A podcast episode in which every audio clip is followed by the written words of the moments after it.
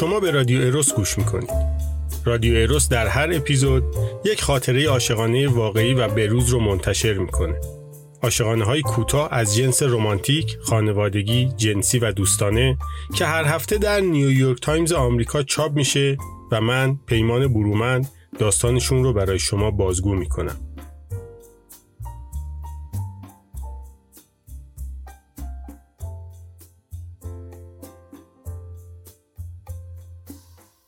جیک مینارد 31 ساله ساکن پنسیلوانیا پس از دل کندن از یک رابطه عاطفی هفت ساله با یک پرسش کلیدی دست و پنجه نرم می‌کنه.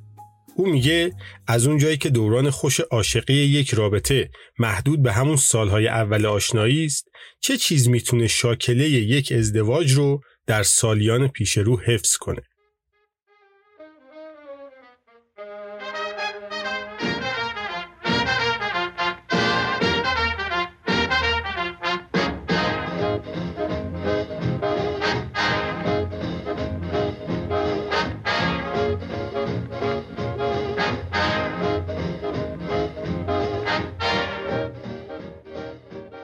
ماه جون 2018 ایالت پنسیلوانیا مراسم ازدواج مادر بزرگ گرتا. جیک تک و تنها گوشه سالن نشسته امیدوار خواهرش هرچه زودتر به مراسم برسه و در این حال امیدوار دوست دختر سابقش آنی که بعد از هفت سال اخیرا از هم جدا شدن به مراسم نیاد. و خب در شلوغی این مهمانی جیک خیلی محتاط مبادا که با هیچ کدوم از حضار چشم تو چشم بشه حرکات عروس و داماد یعنی مادر بزرگ گرتا و امو بیل رو رسد می‌کنه. شاید که از خلال ارتباط رمانتیک این دو پیراهن دریدگان عرصه عشق و ازدواج جوابی برای سوالش پیدا کنه.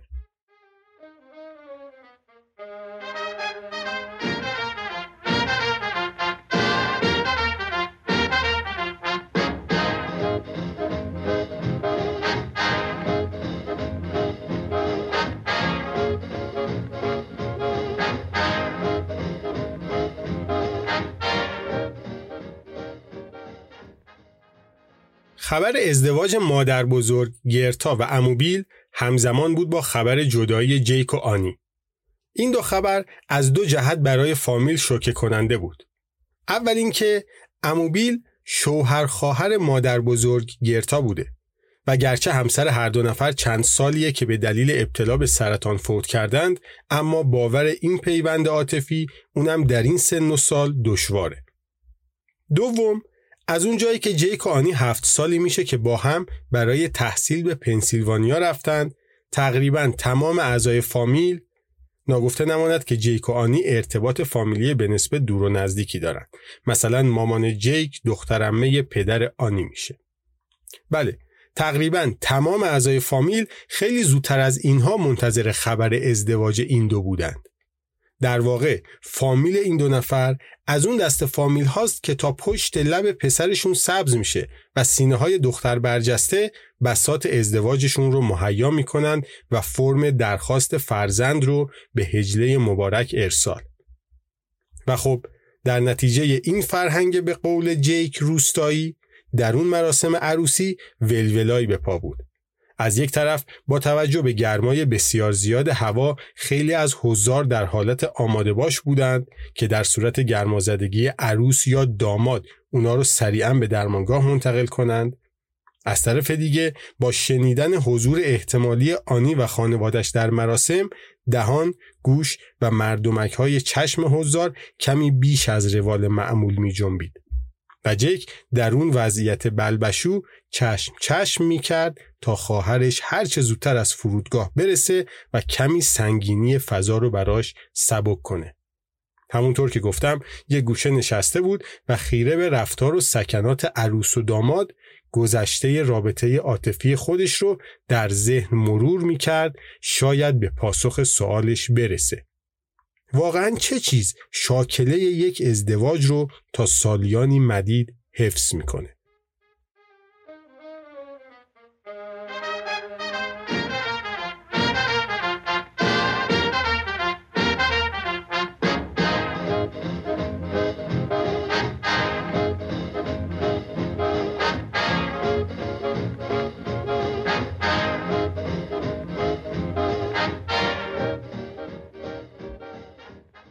بهتر فضای ذهنی جیک رو کمی بشکافیم تا بیشتر با دقدقه های این جوان سی ساله آشنا بشیم.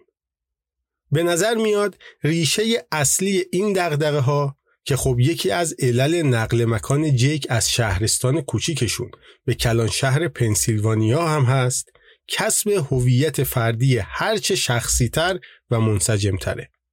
چرا که جیک در خاطرش می نویسه طی اون مراسم و در حین تعمل در رفتارهای اعضای فامیل به یاد آوردم که اینجا کسی ازت نمی‌پرسه شما کی هستی. بلکه در اغلب مواقع می‌پرسن فامیل شما چیه. انگار که این دو سوال فرقی با هم ندارند و شخصیت شما بر اساس نام فامیلیتون ارزیابی میشه. احتمالا برای ایرانی ها و توی شهرهای کوچیک و یا روستاها چنین سوالی چندان ناشنا نیست در ثانی این جماعت انقدر زود تشکیل خانواده میدن که پیش از پیدا کردن صفات شخصیتی منحصر به فردشون نقش های اجتماعی سنگینی مثل همسر، پدر، مادر و غیره سایه میندازه روی وجودشون. سالسن حتما این شیوه از زندگی در به اصطلاح انگلیسی پرودیش بودن مردهای فامیل بی تأثیر نیست. توی پرانتز صفت پرودیش به اشخاصی اطلاق میشه که خیلی راحت با نشانه ها و یا گفتگوهای پیرامون مسائل جنسی دچار هیجان و بعضا ذوق زدگی میشن. در مقابل این شیوه زندگی اعضای فامیل جیک طرز فکر بچه های دانشگاه رو به یاد میاره. به یاد میاره که چطور اکثر دانشجوهای پنسیلوانیا جیک رو حتی به دلیل رابطه عاطفی هفت سالش مورد نکوهش قرار میدن. میگن هفت سال یعنی بعد از این همه مدت هنوزم می‌تونید با هم سکس رومانتیک داشته باشید غافل از اینکه جیک و آنی در اواخر رابطهشون برای داشتن سکس مجبور به تنظیم تقویم گوگل شده بودند و یا اینکه رفقای دانشگاهی جیک بارها بهش گفتند که از همون ماهای اول دانشگاه جیک و آنی در اکثر مواقع خودشون رو ما خطاب می‌کردند نه من. و خب به نظر می‌رسه این مسئله هم مسیر کسب هویت فردی جیک رو پر از دستانداز کرده و البته که تأثیر بسزایی در تصمیم جیک مبنی بر جدایی از آنی داشته. چرا که از دیدگاه جیک به نظر می‌رسه هیچ دلیلی وجود نداره که ملزم باشیم جریان پرخروش و هیجان انگیز سالهای آغازین یک رابطه عاطفی رو به سمت یخبندان ادامه بدیم. با این حال چه چیزی مادر بزرگ گرتا و اموبیل رو تو این سن و سال دوباره به این محلکه کشونده؟ اونم بعد از اینکه هر کدوم دو بار ازدواج های بلند مدتی رو تجربه کردند. جیک گوشه سالن نشسته و به امید رسیدن هرچه سریعتر خواهرش و در عین حال نرسیدن آنی و خانوادش این جنس از افکار رو در ذهن نشخار می‌کنه.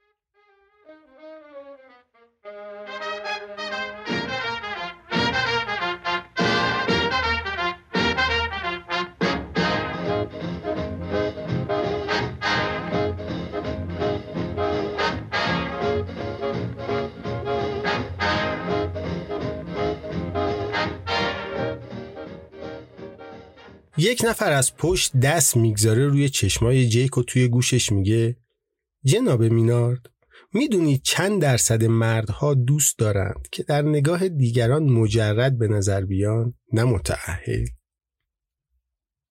جیک کمی فکر می‌کنه و جواب میده منظورت از مجرد آزاد و خودمختاره؟ نه نه فقط همین که انگار تن به ازدواج ندادن احیانا شما با این حس بادکنکی تن به ازدواج ندادن آشنایید؟ جیک جواب میده یه کم آره ولی یه چیزی هم مطمئن هستم و دو ساله که آنی دیگه دستشو اونطور که قبلا حلقه می‌کرد دور کمرم حلقه نکرده هم شاید ولی همه امور مالیتون رو هندل می‌کرد جناب مینارد نمی‌کرد؟ خواهر جیک که در متن اشاره به نامش نشده حضوری کوتاه در خاطره داره. اون به این مراسم دیر می‌رسه و یه جورایی با پایان خاطره زود هم میره. اما در این حضور کوتاه مثل یک رعد عمل می‌کنه و با یکی دو جمله نوری هرچند کمسو به ذهن جیک میتابونه. او بعد از گفتگوی بالا یه لیوان رو تا نصفه پر از ویسکی جک دنیلز می‌کنه کنار جیک میشینه و با او همراه میشه شاید که از خلال رفتارهای عروس و داماد دنیا دیده پاسخی برای سوال جیک پیدا کنند. گفتگوی دوم اونها بعد از چند دقیقه در ادامه گفتگوی اول شکل می‌گیره. جیک رو می‌کنه به سمت خواهر و میگه راستشو بخوای این اواخر صفر تا صد امور مالی و اداری زندگیمو آنی هندل می‌کرد. خواهر میگه موندم اون موقع که بابا بزرگ زنده بود این عروس و داماد فعلی با خودشون چی فکر می‌کردن؟ به نظرت به هم کراش داشتند؟ جیک میگه شاید با خودشون می‌گفتن خدا رو چه دیدی؟ زندگی ادامه داره و قابل پیش بینی هم نیست. خواهر میگه می‌بینی چطور امو بیل به مادر بزرگ نگاه می‌کنه؟ چشاشو نگاه کن. چشاشو می‌بینی؟ جیک لابلای اون شلوغی سعی می‌کنه چشمای اموبیل رو پیدا کنه. خواهر میگه انگار با چشماش به مادر بزرگ میفهمونه که واسه باقی عمرم می‌خوام فقط از تو و زندگیت مراقبت کنم. آره خواهر این جمله آخر رو میگه تهمونده ویسکی رو می‌گذاره روی میز و در امتداد قطر سالن به سراغ آنی میره که تازه با خانوادش رسیده و تک و تنها همونجا زیر پنکه سقفی ایستاده و سرشو برده توی گوشی. جیک با دیدن آنی سریعا خودش از شوهای دیده او پنهان می‌کنه. بعد از اینکه ضربان قلبش کمی به روال قبل برمیگرده دو سه نفس عمیق می‌کشه دوباره رو همون صندلی قبلی میشینه تهمونده ویسکی خواهرش رو سر می‌کشه و تا پایان مراسم در حالی که چشم از چشمای اموبیل بر نمیداره به یک نتیجه گیری نزدیک و نزدیکتر میشه. وقتی که عاشقانگی های یک رابطه عاطفی رو به سردی میره دو نفر فضای خالی بینشون رو با مراقبت از زندگی همدیگه پر می‌کنن. درست همونطور که آنی صفر تا صد رسیدگی به امور کلاف کننده مالی جیک رو هندل می‌کرد.